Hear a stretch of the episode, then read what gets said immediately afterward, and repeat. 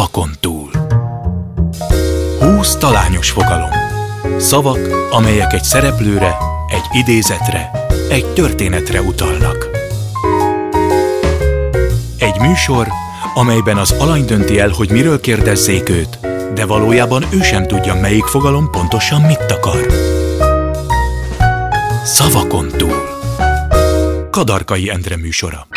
Köszöntöm Önöket, Kadarkai Endre vagyok, és ez pedig a Szavakon túl. Mai vendégem Pogány Judit, Kossuth és Jászai Maridíjas színésznő, a Halhatatlanok Társulatának örökös tagja. Dolgozott a Kaposvári Csiki Gergely Színházban, a Nemzeti Színházban, jelenleg az Örkény Színház tagja. 35 éven átélt férjével, Koltai Róbertel. Ő következik.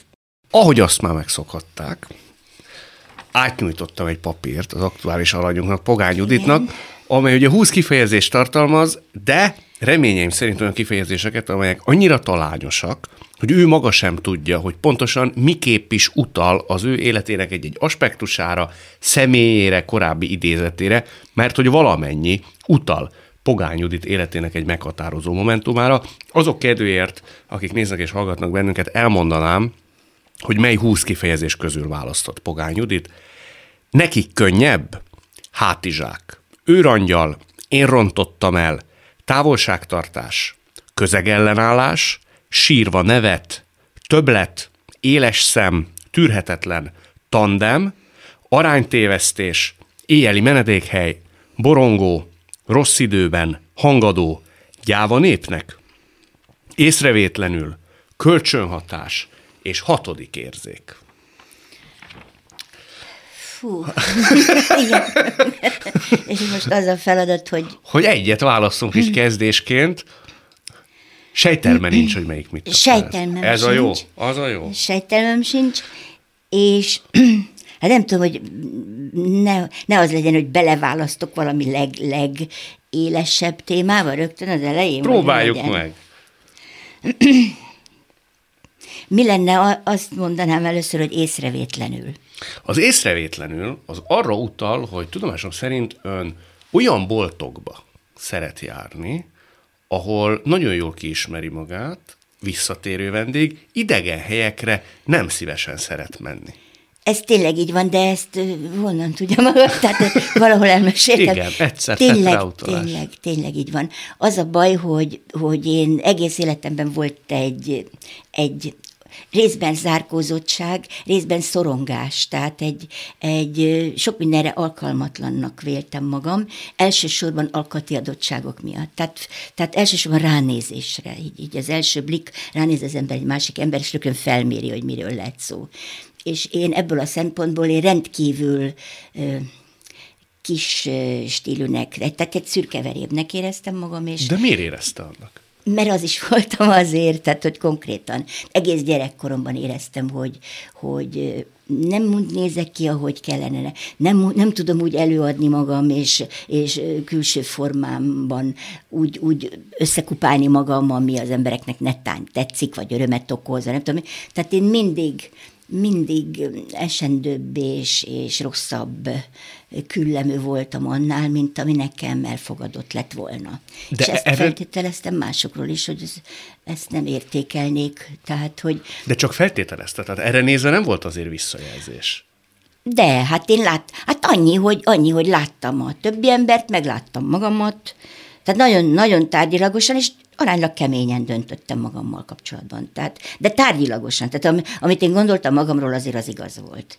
De csak külső jegyek alapján. Tehát a, a, a, a belső és a gondolatvilágom az, az, az soha nem volt azonos a külső megmutatkozásommal. Tehát így, így értem a dolgot. És emiatt valóban rejtőzködőbben tudtam létezni, vagy, vagy élni, és ahol, ahol olyan boltba be tudtam menni, ahol, ahol ismertek, ott, ott már nem kellett bebizonyítanom, hogy, hogy tudok vásárolni, ügyes vagyok, vagy nem tudom, hanem sőt, segítettek, helyesek voltak velem minden.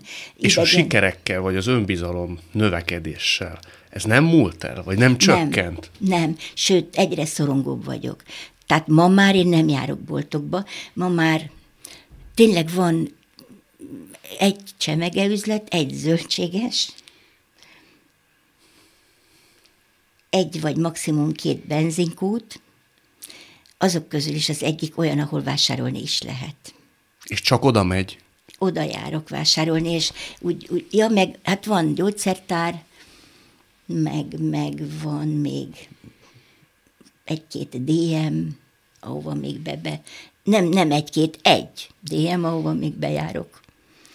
De az, hogy ilyen ruhaüzletbe vagy, tehát ahol ruházat, vagy cipő, hát cipőhöz végképp. Először is ugye eltrebé esettem, tehát nem úgy múlna, és jön egy is önbizalom, hanem én egyre rosszabb alkatú lettem, mert legalább amíg vékony voltam, vagy konkrétan deszka voltam, addig nem volt mit szégyelnem, úgy éreztem, hogy jelentéktelen figura vagyok, de, de nem volt mit szégyelnem. De amióta kövér vagyok, azóta rettenetesen utálom a figurámat, és hiába vagyok már 25-30 éve kövér, akkor sem tudtam még elfogadni. De, de ne kérdezzem meg, hogy és miért nem fogyókúrázom, vagy miért nem hozom magam rendbe, mert egy gyenge jellem vagyok.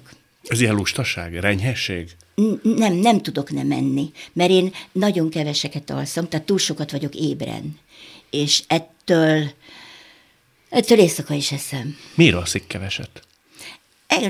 Azt mesélte édesanyám, hogy mikor éjjel jött betakarni, egészen kis gyerekkoromban, hogy akkor egy éjjel tízszer nem voltam a rácsoságban. Tehát kimásztam. Tehát én a gyerekkoromban is keveset aludtam. És sajnos, hogy egész életem során nagyon bírtam a nem alvást, és ettől aztán elszemtelenedtem, és agresszívan pusztítottam a szervezetemet. Szóval tényleg egész botrányos. Ha így visszagondolok, átlag három órás alvásokkal éltem végig az elmúlt 70 valahány évet. Napi három óra alvás. Igen, az, az az átlag. De ez úgy jön ki, hogy előfordult, hogy nincs próbám, és akkor reggel ráaludtam egy nagyobbat, de az is előfordult, hogy három-négy napig egyáltalán nem feküdtem le. Tehát, hogy, és nem vette senki észre. Ön se? Én nagyon, de, de bírtam. Gyakorlatilag dolgozni is tudtam, tehát játszani is tudtam így meg minden. És a mai napig, mai napig, mikor éjjel hazamegyek mondjuk egy előadás után, először előadás után nagyon eltolom az időt. Benne az öltözőben, büfében, ha van ott még kollega, akkor a beszélgetésekkel, és mivel előadás előtt nem illik jól lakni, hát előadás után először még eszem, akkor pakolok, tehát nagyon el tudom tolni az időt. Mire hazajutok, és akkor kezdek otthon mindent csinálni éjszaka. És akkor is eszik? Éjjel? Éjjel is eszem, igen, igen. De az mondjuk nagyon jó dolog. Az úgy, az úgy tud jól nem, nem, nem, az nem ember. tudnék másképp, tehát nem tudom elvégezni a dolgomat. Na most ez egy kertes házban élek, és mindig van valamilyen élőlény. Tehát most éppen kutyáim nincsenek, de volt, mikor öt volt és cica az rengeteg, egyszer volt 17 cicám, most ebben pillanatban 7 van, de, de ezek egy sem már az enyém, az én cicáim megöregedtek, kutyáim megöregedtek, mindenki elment, kakadut elajándékoztam, viszont akkor kitalálom, hogy amikor éppen védett állattá vált a sűn, akkor én, és kiderült, hogy milyen, milyen kicsi, kevés már a populáció, akkor én elkezdtem etetni a sünöket. Na most a körny, környék sünnyei, azok egész éjjel jönnek, mennek, ropogtatnak. Tehát van, nekem, nekem arra is kell. Az egyik téma lett volna az állat szeretet, Igen. az az éjjeli menedékhely lett volna, de beszéljünk Ja. róla, mert ez miből fakadhat, hogy valaki így gyűjti maga köré, hát számos, sőt, hát most már nem is tudom hány fajta állatot. Hát volt tényleg mindenféle. Minden volt tényleg. A japán táncoló egértől kezdve. És tényleg, hát egyszer mondjuk a fiam akart ornitológus lenni, diákkorában ő arra készült, állandóan hordtam a Budakeszi madárgyűröző táborba meg. Szóval de nagyon dús életünk volt minden szempontból, állatok szempontjából is, és még egyedül lovam nem volt tulajdonképpen, mert, mert a fiam, amikor kicsi volt, akkor egyszer egy ilyen lejtős vagy emelkedős utcán egy megrakott óriási nagy brikett, a briketszén az a kerek, azt húzta egy lóval, egy lóval, egy, egy szekéren egy bácsi, egy lóval, és, és nem tudott, csúszott, és nem tudta fölhúzni a ló, és verték, tényleg ostorral verte a gazdája, és a fiammal ezt láttuk. Na és akkor aztán nagyon sírt otthon, és akkor meg kellett ígérnem neki, hogy, hogy majd, ha ő nagy lesz, majd lesz lovunk, és, és majd de hogy akkor be is takarjuk, mondom, be fogjuk takarni, de mondom, most nem tudunk, látod, ebbe a kicsi lakásba nem férne el egy ló. és beígértem, hogy majd, ha nagy lesz, akkor lesz, és, és most nagyon nagy már fiam, mert 49 éves, és nem lett lovunk. Tehát, hogy van olyan állat, amit sajnos nem sikerült az életünkben, de, de azon kívül én nem tudom, hát egy gyíkot is, tek, a, a, a mocsári teknőst is átteleltettem, és évekig éltünk együtt. Például az első komolyabb haláleset, amiben én, én bűnösnek érezhettem magam, az, az talán egy egész napig tartó fuldoklózokogás volt. Akkor, akkor hát olyan négy éves lettem körülbelül, és, és a vállam, hálóinkbe voltam még reg, reggel, és a vállamra szállt a papagájunk. És annyira boldog voltam, és annyira meg voltam tisztelve ettől, hogy ki akartam menni megmutatni a szobából ki a konyhába, megmutatni a nevelőanyámnak, hogy, hogy, én, hogy én nem szállt a papagáj. És mentem ki, és engem átugrott a macska. És soha többet nem láttuk a papagájt. Oh. És hiába az egész család kergette, futottunk a kertbe utána, de hát nem, nem, nem volt meg se a macska, se a papagáj. Na, akkor és magátok például, volt Hát természetes, és igazam is volt. Hát én vittem ki a, a papagájt a konyhába, meg hát egy olyan területre, ami, ahol ne, azelőtt nem járt a papagáj. Emberekkel is ilyen jó szívű? Az a bajom a, a, az embereken való segítéssel kapcsolatban, ahol tehetem, mindenhol ott vagyok. De ahhoz az embernek szinte abba kéne hagyni a pályáját, hogy igazán hathatósan odafigyeljen. Tehát ha valaki szociális gondokkal elkezd foglalkozni, akkor nincs vége, annak nincs határa, és teljes embert kíván. Tehát gyakorlatilag arra nincs már energiám, hogy igazi, komoly odafigyeléssel beleálljak egy, egy igazán hasznos helyzetbe.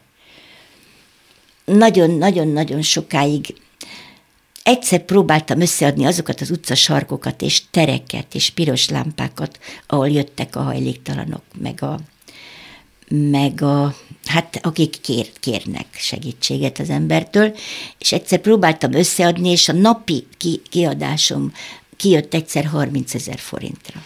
Csak, Csak a, abból, igen, amit így igen, adott? Igen. Na most ez azóta kis hiány megszűnt, mert ugyanazokon a helyeken ma már nem állnak emberek, ma már nagyon kevés olyan piros lámpa van, annyira hosszú piros lámpa, hogy akkor ott még, mégiscsak jön valaki minden, de körülbelül 72 éves koromban döntöttem úgy, hogy, hogy nem lehet, hogy egy 77 két éves öregasszonytól kérjenek. Tehát ő találja ki, bármilyen módon próbálja kitalálni az életét úgy, hogy ne, nem sokára majd ő segítsen inkább nekem. Tehát, ön, hogy... Ön az a típusú ember, hogyha lát emberi, vagy állat esetében valamilyen szenvedést, azt nagyon mélyen átéli? Kegyetlenül. Tehát nem is átélem, megfulladok miatta, belepusztulok.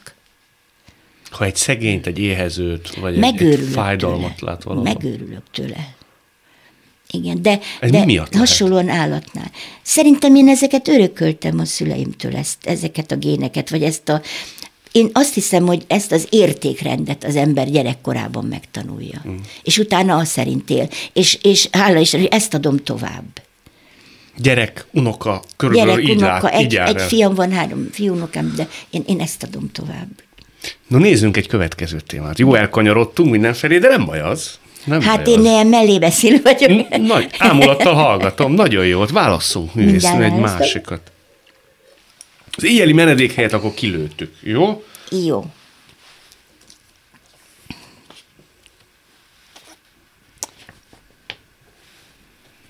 Júj. Mi lenne ez? Hát ez egy érdekes téma lehet. Mi az, hogy aránytévesztés? Az aránytévesztés, ugye az ön esetében számtalan sikeres drámai szerep mellett, mondjuk a Pinocchio vagy a Vuk, szerintem bizonyos közegben lehet, hogy nagyobb népszerűségnek, vagy nagyobb ismertségnek örvendett, mint Ez egyik van. másik. Ez zavarta-e a?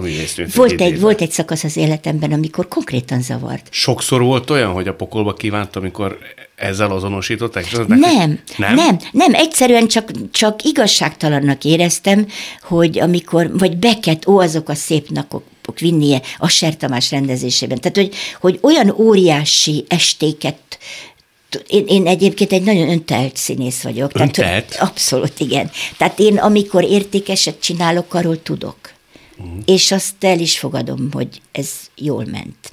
Tehát ez... Ön tudja, vagy kell hozzá a kollega, a rendező? Nem, nem, én, én tudom, én tudom. Az milyen Én gyakran tudom. van ez a, ez a nagyon áhított? So, nagyon sokszor van. Sokszor? Nagyon sokszor van. És tulajdonképpen ebbe beletartozik az is, amikor netán valamit vétek az este során, során például bakizok, mint most. Tehát, hogy, és a, az ember javít. belehal? Nem, nem halok bele. Ha igazán jól ment az egész este, tehát az előadás jól sikerült, akkor ez semmi ahhoz képest, ráadásul hozzátartozik az élőbeszédhez. Tehát ezeket én nagyon megbocsátóan tudom fogadni. Még magammal kapcsolatban is nem szeretem, meg utálom, hogy előfordul, de ezzel együtt, ha jól ment az előadás, akkor e- ennyi belefér. Az önteltet úgy kell elképzelni, hogy a reálistól hízelgőbb képet állapít meg az nem. ember magáról? Mert akkor csak azt kéne mondani, hogy tisztában vagyok a képességeimmel. Az önteltben van egy pici ilyen gőg, nem? Nem, azért nem, nem, nem. Hát én ezt úgy szándékosan mondom Értem. így ebben a megfogalmazásban, hogy nehogy más mondja rólam, tehát ez a sziránú effektus, de, de, de én tudom, amikor jó voltam aznap. Tehát, hogy valóban akkor így mondanám, tisztában vagyok vele, hogy aznap jól ment, és hogy állt a levegő, és megfogtam a közönséget. Tehát ja, ezekkel tisztában vagyok, és ez gyakran van. És nagyon-nagyon sok szerepemnél érezhettem azt, hogy ez, ez aránylag jó volt. Mióta tudja magáról az ember, hogy jó színésznő? Az a baj, hogy, hogy én rögtön az elején éreztem, hogy mikor vagyok jó, és mikor nem. Csak, csak aztán volt egy nagy, nagy félreértés a szakmámban, szakmailag, az, hogy egyszer a Shakespeare, ahogy tetszikét próbáltam Zsámbéki Gáborral és az ördög tudja, miért jutott eszembe, de felvettem egy próbát. Na, akkor majdnem abba hagytam a pályát.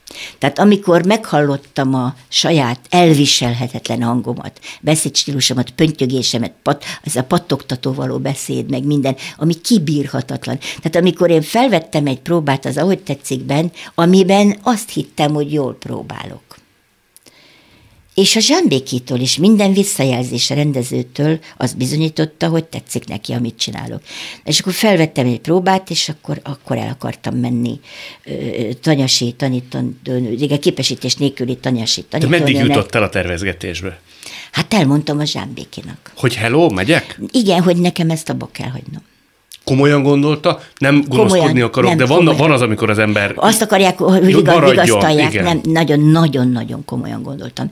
Tehát olyan végtelen csalódás volt számomra, hogy, hogy amikor én azt hallom magamban belül, hogy, hogy nem rossz, amit csinálok, tehát hogy, hogy jó irányba vagyok, és jól játszom, hogy akkor azt, azt végső soron tulajdonképpen elviselhetetlen, akkor, akkor, akkor nem tudom, azt hittem, hogy az, tehát megállt a világ. Zsámbéki mit mondott? Hát aztán végül Meggyőzte. ragaszkodott, hát nagyon, nem, nem könnyen, nem könnyen.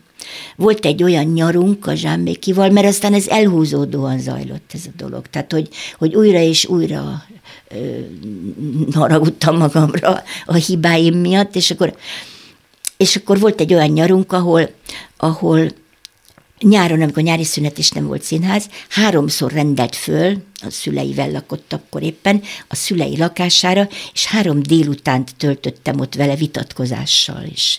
És a harmadiknak a végén bömbölve aláírtam a szerződést, de, de, de nem ment az úgy könnyen akkor. És utána elkezdett máshogy beszélni? Nem rögtön, mert magamtól azt hiszem, hogy nem találtam rá még erre a megoldásra, csak volt egy, nem egy, nekünk Kaposvár, hát a, a legszerencsésebb pályát mondhatom magamnak, és azoknak, akik a Kaposvári Színház őskorában ott valaha valamennyi időt eltöltöttek. Csodálatos rendezőink voltak. Tehát az ország legnagyobbjai és a korszak legnagyobb rendezőjét, már annak az időszaknak. És például Ács János, aki rendezte Kaposváron a Mara Halálot című előadást, amiben Charlotte Cordét osztotta rám, és már főpróba hét volt, amikor egyenként is volt közös megbeszélés, instrukciók, minden, de egyenként is beszélgetett, és nekem csak annyit mondott, hogy, hogy az egész, minden, minden megoldás csodálatos számára nagyon tetszik neki, de az lenne jó, ha mégis a Charlotte Corey egy sötétebb figura lenne. Tehát te egy, egy megkeseredettebb személyiség.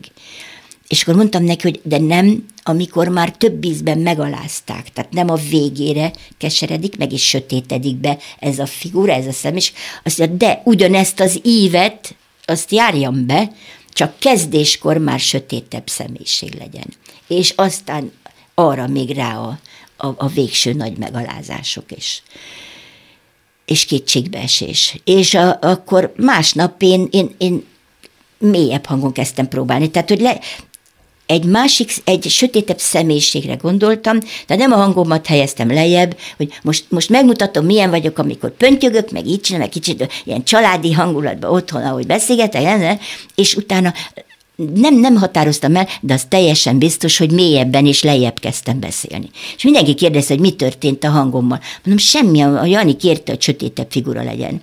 Tehát ehhez kellett egy, kellett egy szem, egy érzék, egy, egy akkora tehetség, mint az Ács János volt, aki minden pöntyögésem ellenére belém látta azt a figurát. Igen ám, de hogyha nem veszi fel azt a próbát, akkor miért nem szóltak korábban, ha csak ugyanról szólt ez a hangsáv, a rendezők? Na, el, akkor haragudtam a rendezőkre egy kis ideig, valóban, valóban haragudtam, mert használták ezt a pöntyögést, tehát ezt a női típust, ezt, ezt, a, ezt a kicsit butácska, esendő, de azért kicsit butácska női csipogást, ezt használták belőlem a rendezők. Vagy például, amikor a, a Zsámbéki azt kérte a, az Ivanovban, hogy avatatlan fül észre se vegye, olyan finom zsidó akcentust szeretne hallani.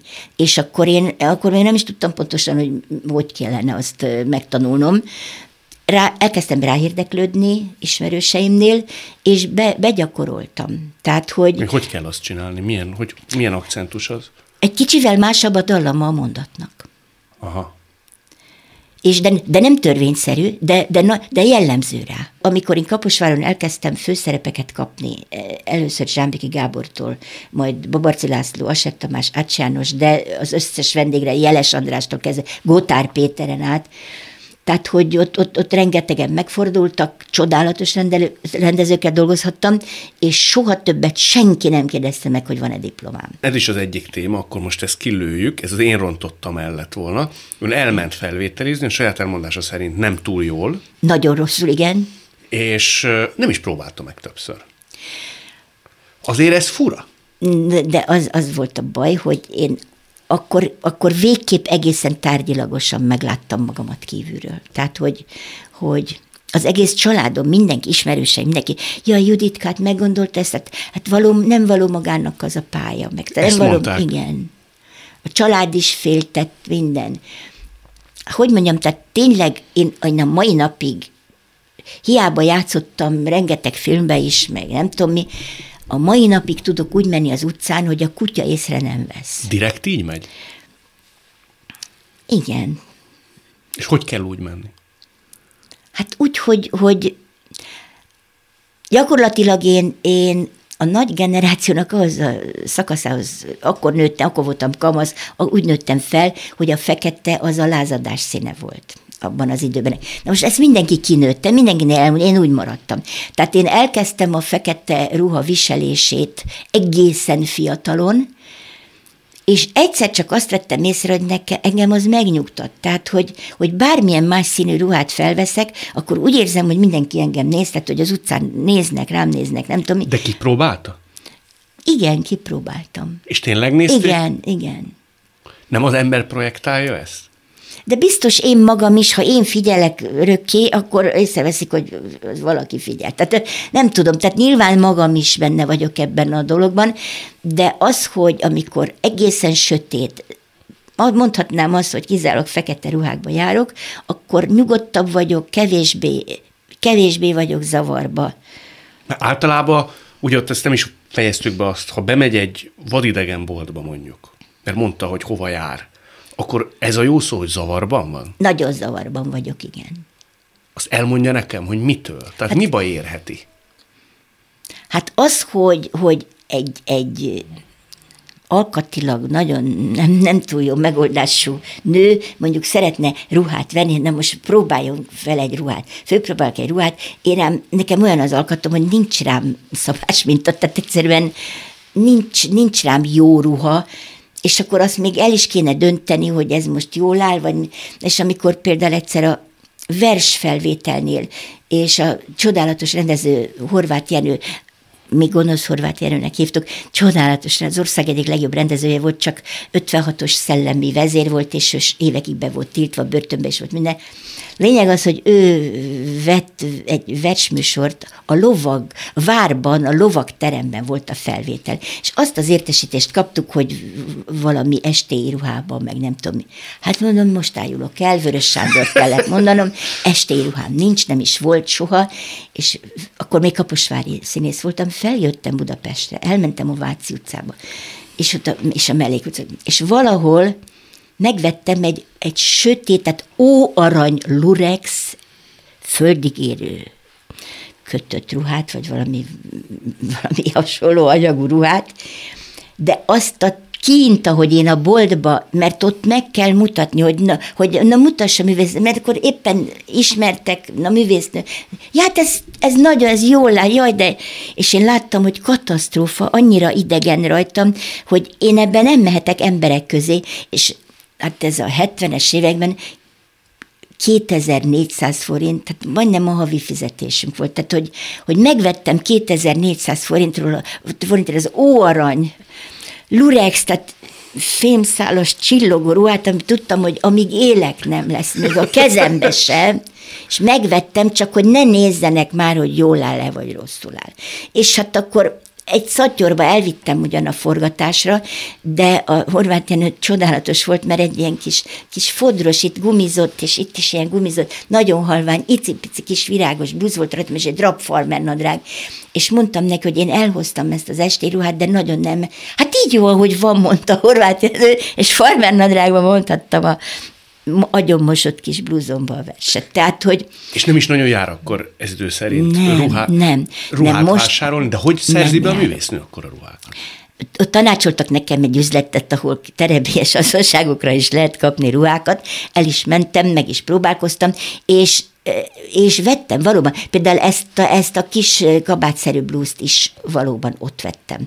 De ezt maga nem tudja elképzelni, hogy ezt én fölveszem alkalomra is, tehát ha színházba megyek is, ha tévériportra megyek, akkor is, de ma is, meg holnap is.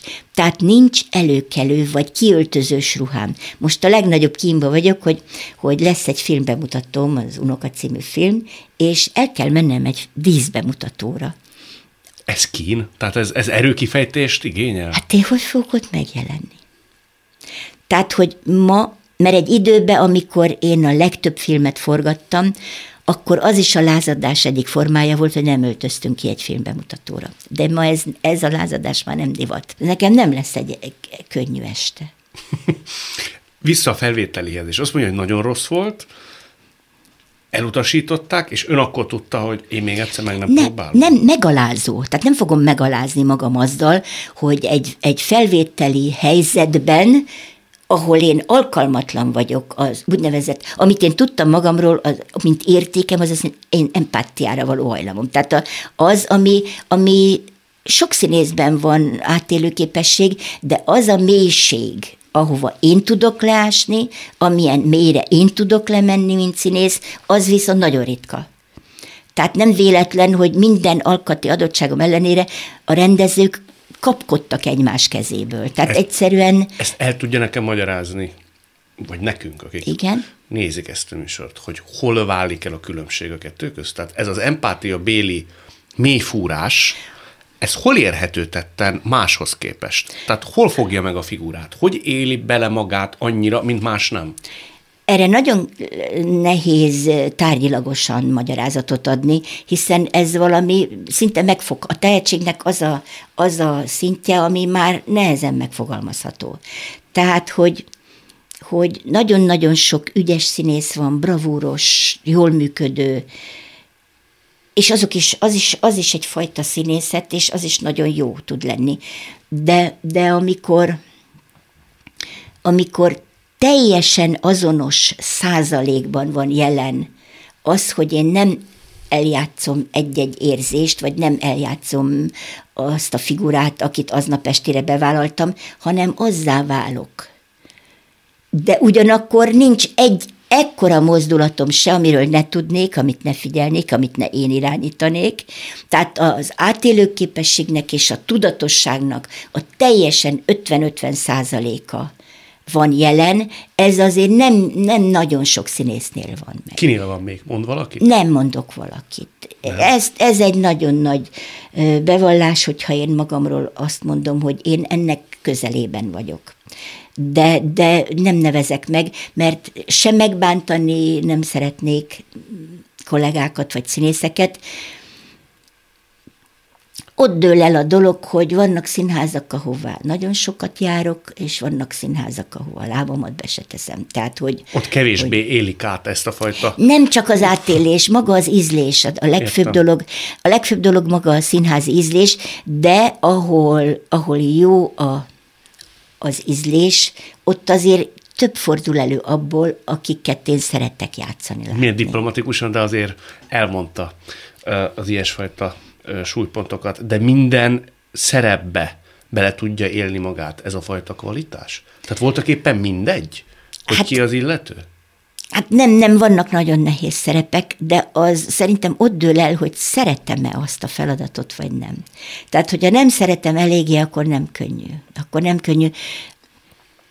A mai korszakomban, tehát a mostani időszakomban is van olyan szerep, amit én nem választottam volna de, de ha valahol társulati tag vagyok, és megbíznak egy szereppel, akkor azt eljátszom, megpróbálom a tudásom legjobb lehetőségei szerint eljátszani. De, de, de nem mondom azt, hogy jó vagyok benne. Uh-huh. Tehát most is van olyan feladatom, olyan munkám, a pillanatnyi feladataim között is, ami nem kedvencem, vagy én nem választottam volna, és azokban nem, nem, nem könnyű nagyon jól, jónak lenni. Kisebb érzése soha nem volt, hogy nincs diplomája? Talán amíg segédszínész voltam Kaposváron, két és fél év telt el így de az nagyon hosszú, két és fél évig élni, reménytelenül az borzalmas, de nem tudom, hogy mi az a titok, ami miatt én mégis akkor ott maradtam még a színházban, mert egyszer csak beállított a Zsámbéki Gábor, és az első darab, amit megnézett Kaposváron, a János Vitéz volt, szörnyű rendezésben, szörnyű előadásban, ízléstelen, rossz feldolgozás, tehát szörnyű volt, és ült a nézőtéren, és egyszer csak látta, hogy a, a falusi lányok között, akik siratják a vőlegényüket, mert elviszik huszárnak, hogy van egy, egy pöttöm gyerek, aki öklömnyi valóságos könnyekkel siratja, az egyébként a színház alkoholista kiöregetette táncos, táncos szóló táncosát, aki éppen neki volt beosztva a vőlegénynek, és hogy öklömnyi könnyekkel dolgozik ott a karban. És akkor, akkor ő engem így kiemelt a karból. Ez itt továbbra is a szavakon túl Pogány Judittal. Nézzünk egy következő témát. Jó. Válasszon a művésznő egy következőt, arra kérem. Egyre nehezebb lesz, mert nem, mindig akkor sajnálom, hogy miért nem az. És érintünk is egyik-másikat. Azon volt, az már volt ugye, hogy én rontottam el, az igen, volt az, az volt, első. Igen, az volt a felvételi. Hát mi lenne megnézni, mi ez, hogy hátizsák? A hátizsák az ön gyerekkorára utal. Igen. Ugye az apukáját nyolc és fél évesen vesztette Igen. el. Ő előtte volt börtönben is. Igen. Másfél évet. Ő politikai okokból. Politikai okok. Hát katonatiszti rang besorolásban volt a háború alatt, nem volt ugyan fronton, de az, az azért már bűn volt katonatisztnek lenni abban a, abban a németekkel való csapatban anyukája pedig tulajdonképpen pszichés problémákkal küzdött ezt hát, követően. Ő annyira hát, nem tudta túltenni nem, nem magát. Tudta, nem. Annyi, annyira nagy volt, olyan megmagyarázhatatlan. Ma azt mondanám, hogy lehet, hogy abnormális kapcsolat volt köztük. Olyan végtelenül nagy kötődés. Oda-vissza, Anyám és apám között. volt. Igen, igen. Például édesapám társasági ember volt eredetileg, ma is őrzöm a, a spanyol gitárját, és mit tudom én, amerre járt, ott a, a falu kocsmájában, félfalu a vendége, és a klasszikus spanyol gitárjával fölállt egy székre, fél lábát az asztalra, gitározott, énekelt, és a falu összes lánya szerelmes lett a mérnök úrba és adták neki, régen divat volt ilyen emlékszalagot adni így a, a, a, a, a kiválasztott férfinak. És anyám kezelte ezeket a lányoktól kapott szalagokat, ő őrizte, apám ugye mivel nagyon hamar meghalt, édesanyám akkor ugyan kórházba került, de később aztán gyógyíthatatlan záró jelentéssel kiadták őt, és és tovább is ő őrizte ezeket a szalagokat, amiket aztán én magamhoz vettem, és most már én őrzöm. Tehát anyám válaszolgatott a apámhoz írt hölgylevelekre. Volt olyan, amikor apámat egy rendezvúra hívták, Kaposváron a Korzó cukrászdába, akkor az volt a neve. És anyám ment el, mert apám nem volt éppen Kaposváron, és anyám ment el, itt a kávét, a hölgyel jót beszélgettek, elmondta neki, hogy ő a feleség. Tehát, hogy, hogy na most, és ez, ez volt fordítva is. Édesanyám 16 éves korában újságcikk is megvan, Korzó szépe aláírással. Annyira szép volt. Annyira szép volt, igen, fiatal lánykorában. Tehát anyám is kapott udvarló leveleket, meg udvarlókat személyes formában is, tehát hogy, hogy apám is ezt ez boldog volt apám. Ha, anyámat úgy hívták, hogy a szép mérnökné, vagy, vagy a szép asszony, vagy a, a szép pogányné, vagy mit tudom én, mit. Tehát, hogy... Azon gondolkodott a művész, hogy mennyire máshogy alakult volna az élete hogyha nem veszti el az édesapját 8 és fél évesen. Egész más élet valószínűleg, nem? Igen, ettől, ettől például én nekem apám halála az, az egy mint egy, mint egy kínai fal, akkor a választóvonal az életemben és a gondolkodásomban, mindenben. Tehát minden ott dőlt el. Teljesen másképp alakulhatott volna az élet valóban. Nem, még sose gondoltam végig, hogy vajon hová de, de az biztos, hogy az egy, egy érdekes másféle út lett volna. Ő mibe halt meg? vérzés volt. Hú, hát, akkor az hirtelen, egyik pillanatban. Hirtelen, igen, de, nem, de mikor, akkor éppen Bonyhádon dolgozott, akkor már sok éve nem tudott minden vasárnap hazautazni apám. Csak, csak minden második vasárnap, vagy minden hónapban egyszer. És lényeg az, hogy amikor ott rosszul lett hajnalban, vár, mentek volna ki a, a építkezésre, és lent várta a kocsis. Akkor még fiakkerel jártak az, mondjuk a mérnökök ki egy ilyen falusi építkezésre. És lent várta a kocsis, és apám késett. És akkor a kocsis fölment, és látta, hogy a mérnök úr így ül egy, eredetileg ül egy széken, és így előre van borulva a lábára, és ott úgy lóg. És akkor bement a központba, és mondta, hogy hát a mérnök úr részeg, nem tud lejönni. És ezt nem pontosan értették, ezt a leírást, és kimentek megnézni, és hát agyvérzése volt, és ott így, így rogyott le így előre bukva rogyott le, és akkor vitték kórházba, azonnal telefonáltak anyámnak, csak hát kocsink nem volt, különösebb baráti kör nem volt, tehát, hogy mire indult egy vonat, mire anyám személyvonattal, átszállással, Dombováron át valahogy átszállással oda tudott érni, addigra apám meghalt a kórházban. Tehát édesanyám tulajdonképpen abba kattant be, bele, hogy nem tudtak beszélni, nem tudtak elköszönni egymást, nem tudtak beszélni egymással, és ettől elindultak apámmal kapcsolatos halucinációk és rögeszmék. Tehát, hogy nem volt szabad például eloltani a villanyt, éjjel se égő villanynál aludtunk, mert apa nehogy azt így, hogy nem várjuk. Ó. Akkor utána ez nem jött be, ez a megoldás, akkor utána nem volt szabad gyújtani mert anyámnak jött az a rögeszméje, hogy, hogy ha, ha meggyújtjuk a villanyt, akkor apa mégse jön be, hanem el, akkor elmegy, elbújik, elmegy. Ő már akkor nem volt teljesen tudatában annak, hogy, hogy elvesztette a férjét? Hát, tudnia kellett volna, hiszen együtt volt, hogy kimentünk a temetőbe. De közben mégis ugyanez, ezek a állandó és visszatérő, hát heteket ültünk ott, mondjuk télen például most is látjuk, hogy négy órakor már bent egy lakásban korom sötét van. Két iskolába járó gyerek, se leckeírása, semmi, semmilyen megoldás nem volt az életünkben, mert nem gyújthattunk villanyt. Ez mentig tartott? Hát pár hónapig. És akkor rosszabbodott az állapot? Na és akkor egyszer egy ilyen, egy ilyen temetőbe való ki, kimenet történt, és egyszer csak azt éreztem, hogy, hogy nem bírom el édesanyám, mert egyre jobban így hátradőlt. De úgy, hogy, hogy tehát egy olyan ideggörcsöt kapott a gerincébe, amitől ő nem jajgatott, csak nem tudott visszaegyenesedni. Tehát így elkezdett így hátra homorítani, és én meg így, hát volt, nem voltam még 98 és fél éves voltam, nagyon picike, és nem bírt, toltam vissza anyámat, és mondtam, anya, mit csinálsz, anya, mit csinálsz?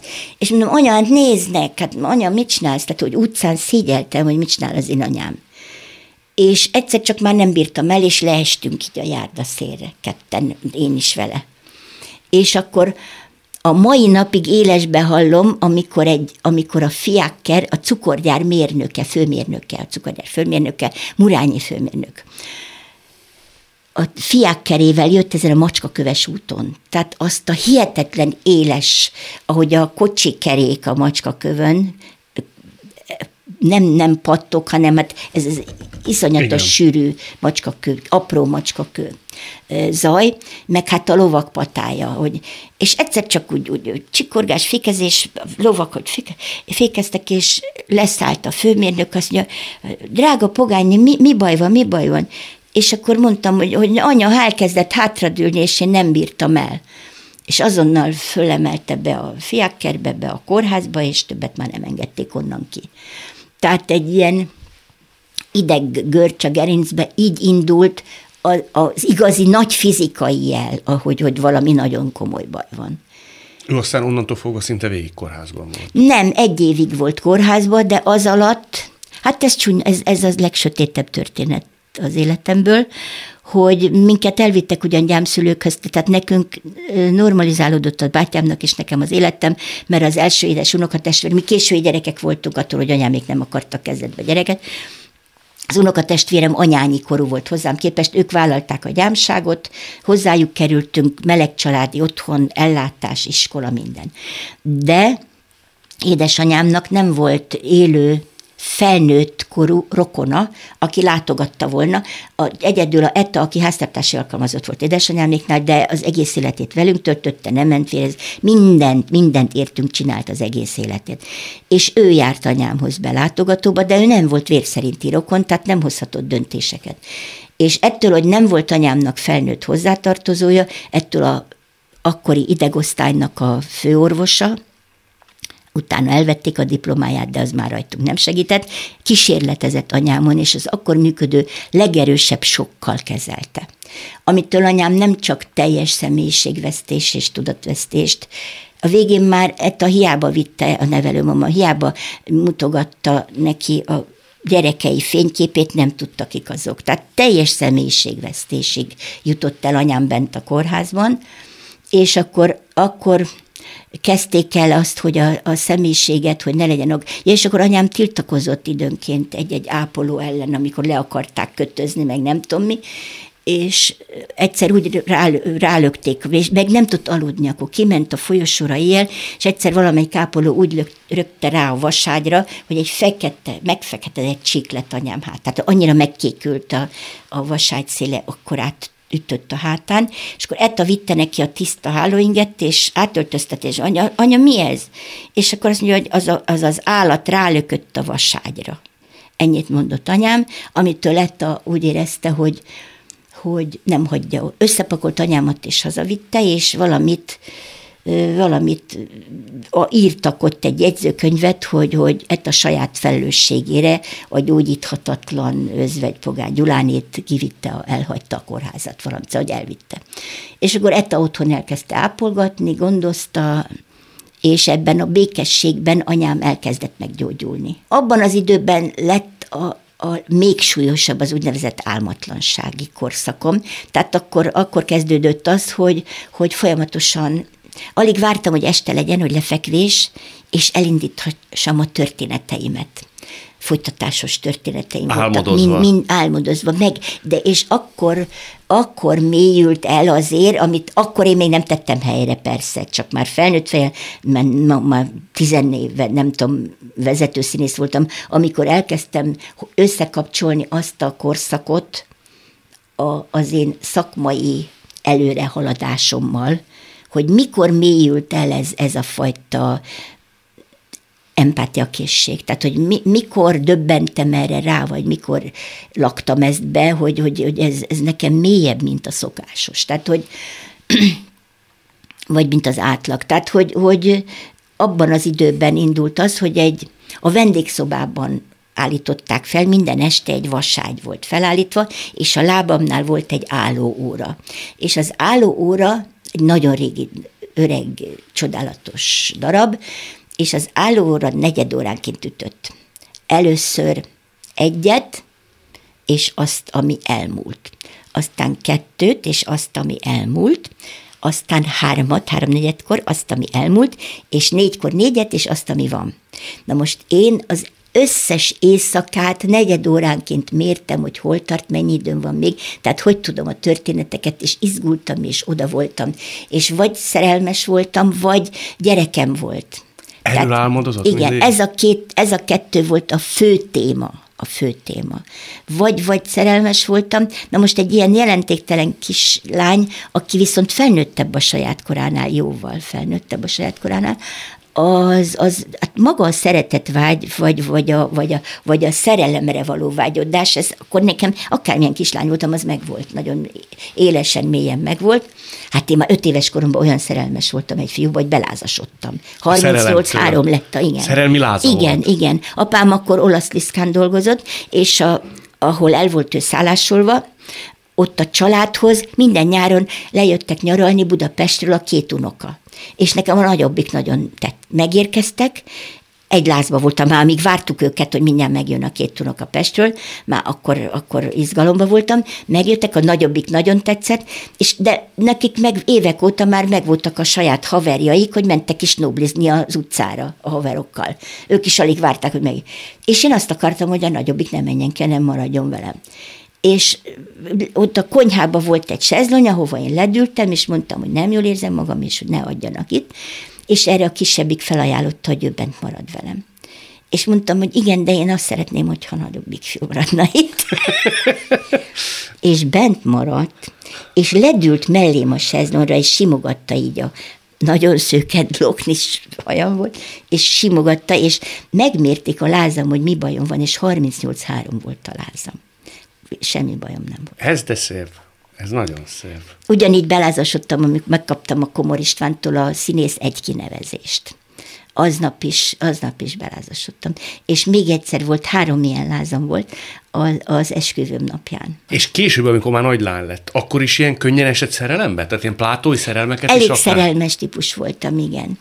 De aztán valahogy úgy alakult a dolog, hogy, hogy Hát én, én esküvő után egy hónap, vagy másfél hónap múlva már kiderült, hogy, hogy nem, hát akkor nem akkor derült ki, csak a számítások szerint esküvő után másfél hónappal már terhes voltam. És, és mit is akartam most mesélni? Hogy könnyen esik szerelembe. Ja, ja, igen, tehát aránylag hamar jött a gyerek nekünk. De már nem voltunk fiatalok, mert én is 27 voltam az esküvőn, tehát 28 éves koromban szültem és amikor már megvolt a gyerek, én még akkor is előfordult, hogy hogy, hogy, hogy ebben, hogy abban, néha bele, tetszett ez az. De kollégákba? Kollégákba is bele-bele estem, igen, de, de nem laktam be ezeket a dolgokat, mert kitaláltam magamnak azt a megoldást, hogy én, én nem a Robit nem bírom megcsalni, hanem a gyereket nem bírom bepiszkítani. Uh-huh. Tehát ez, ez, ez, ez a rögeszme jött a fejembe, és akkor ezzel el, eléltem. De ezek a kollégák, hogy férfiak tudták? Hogy valami Pogány Olyan is volt, olyan is volt, amikor tudták, igen. És azt elmondja nekem, hogy minek kellett történni, hogy elinduljon önben ez a szerelmi láz, vagy nem tudom, minek nem. Tehát milyen volt az a férfi? Hát ott egész biztos a kémia van legelől, vagyis hát az első sorban az az egyik, a másik a tehetség. A tehetség? Igen a, a, a tehetségbe kegyetlenül bele tudtam szeretni. Hm. De tényleg úgy, úgy, hogy hát jó van, később már nem lázasodtam azért be szerintem. Öt, ez öt éves koromban volt mérhető, meg az esküvőn maximum, de ott nem, de ott pont fordítva, ott, ott az idegláz Igen. szétrobbant az agyam. Tehát a, a de, de én ezzel tudtam együtt élni, tehát le tudtam viselkedni ezeket a helyzeteket, és Környezete nem vette észre? De volt, amikor nem, nem. Ugye a külső környezet nem. Az nem. Azokat nem. De az, az akiről szó van, azok, Azok gyakran tudták. tudtak róla, igen. De hogy tudták meg? Zavarba volt a művész? Nem, meg is mutattam én azt a helyzetet. Tehát- Megmutatta? Igen. Tehát nem, elárultam. De volt olyan is, amikor, amikor csak azt éreztem, hogy én valakinek megtetszettem. Tudom, Dostoyevsky Bűn és bűnhődés című darab, nem, Ördögök, Ördögök, most rosszat mondtam, című darabját játszottuk, Asser Tamás rendezte. Amikor bemondták, hogy Pogány Juditot kérem a színpadra, akkor az egyik kollégám, aki nem volt társulati tag, csak vendég volt a produkcióban, az ugyanakkor felállt, és ugyanúgy ő is, mikor nem volt jelenete, ugyanúgy jött a színpadra, és leült a járásba, és onnan nézett befelé. És ez egy idő ut- már próbákon is. És hát ez, ez egy idő után ez már nem tud nem feltűnni. Tehát az, hogyha ennyire állandósul a dolog, akkor nem tud nem feltűnni, és akkor én ezt az érzést, hogy valakinek éppen tetszem, azt belaktam. Tehát akkor na, erősebb lett a rezgésszám, jobban tudtam működni, csajosabb lettem tőle, meg ne. És akkor ezt, ezt végül is aztán a, a Robi is észrevette, és akkor komoly szemrehányásokat is kaptam miatta, és próbáltam elmagyarázni a Robinak, hogy értse meg, hogy nincs semmi, de, de nekem, ő, hogy ő sose tud rám így nézni. Tehát én értem, sose szoktak így rajongani. Mondom, ez a gyerek, ez így rajong, értem, hagyja már meg nekem ezt a jó kis érzést. Tehát, hogy volt ilyen is. Jobb színésznő lesz akkor az időtájt az ember? Ha valakiről úgy érzem a környezetemből, hogy tetszem neki, akkor szerintem igen. Más lesz az energiaszín? Igen, igen, a rezgésszám. A rezgésszám. Valami, valami, igen, hát így lehet a legjobban egy szóval kifejezni, hogy a rezgésszám valamit, valamit befűt. Hm. Jó dolog szerelmesnek. Igen, jó dolog. És nem, nem lehet belőle kiöregedni, ez az érdekes. Nem dolog. lehet? Nem, nem lehet kiöregedni. Tehát a mai napig pontosan látom, hogy ki az, aki fiú, aki nekem tetszene, ha fiatal lennék, de, de már ez, ez semmiféle következménye ezeknek az érzéseknek nincs, és semmilyen most már nem az van, hogy megmutatom, meg mit tudom én, mit, ez semmi, csak én magamon azt mérem, hogy ki az, aki tetszene nekem, ha fiatal lennék, és kivel lenne rezgésszám, Azt is látja az ember? Látja az ember, igen. Ha, ha elég hajlama van erre a dologra, akkor, akkor látja az ember. Tehát ezt úgy kell elképzelni, hogy mondjuk az örkénybe lát egy tehetséges igen. színész. Ott, ott az, az rögtön eldől, hogy tehetséges, igen. Igen? Van is ilyen, nem kell nevet Van, mondani, van, de van van. ilyen az örkényben, akire Van, ugye azt mondaná, abszolút, hogy hát igen. itt lenne rezgés. Itt lenne rezgésztám. De az is érdekes, hogy volt már olyan kollégám, aki hiába röhögve, meg utána siklítva röhögtünk, de mondta, hogy mi nem találkoztunk akkor, mikor, mit tudom, valami régi szerepemből egy régi fotót meglát, és azt mondja, hát mellettem nem tudtál volna elmenni. Tehát, tehát olyan olyan kollégám, aki, aki hasonló megjegyzést tesz a múltra vonatkozóan, ha akkor találkoztunk volna. De ezek ma már annyira helyes viccek, ezzel annyira jól lehet viccelni. Régóta terveztem, hogy beszélgessünk, és örülök, hogy ez összejött, mert szerintem még egyszer ennyit tudnánk beszélgetni ezzel a Hát az, levegővel. az a baj, hogy hát itt van ez, hogy, hogy mi az, hogy borongó, mi az, hogy rossz időben, mi az, hogy hangadó, gyáva népnek, gyáva népnek, tehát, hogy úristen. Folytassuk, akkor beszélgessünk még majd egyszer. Van téma, van gazdagon, és mikor lesz a bemutató? Majd, de Menjen lesz el. vörös szőnyeg. De elmegy a művész. De lesz vörös szőnyeg. Én már vonultam vörös szőnyegen. De az vigaz, engem az vigasztal, hogy engem az egész országban egyedül vagyok színész, akit egyszer meghívott egy szerepre a Mihály Haneke, aki világszám. Igen. És amikor elment, először én le akartam mondani, németül nem tudok, jaj, én németül nem, én csak magyarul tudok, mindegy, de elhívott próbafelvétel, minden, és akkor megérkeztem, és ott egy lógó, kinyúlt, 40, 140 éves pulóverba, itt lógott, a, lógott belőle a felbomló ujjából a, a pamut, és ott állt velem szembe egy olyan ember, aki férfibe hasonló, mint én, ahogy a nőbe, ahogy élek, és abban a másodpercben tudtam, hogy még tolmács se kell, mert abszolút értek mindent. Köszönöm, hogy itt volt, a kezét. Ez volt a mai szavakon túl Pogány Judittal. A műsort nem csak hallgathatják, de végig is nézhetik. Iminti beszélgetésünk hamarosan már látható lesz YouTube csatornámon is. A mai adás létrejöttében köszönöm Árva Brigitta és Rózsehegyi Gábor segítségét. Találkozunk jövő szombaton és vasárnap itt, a Klubrádióban. Viszont hallásra! Jövő héten ugyanebben az időben újra Szavakon túl.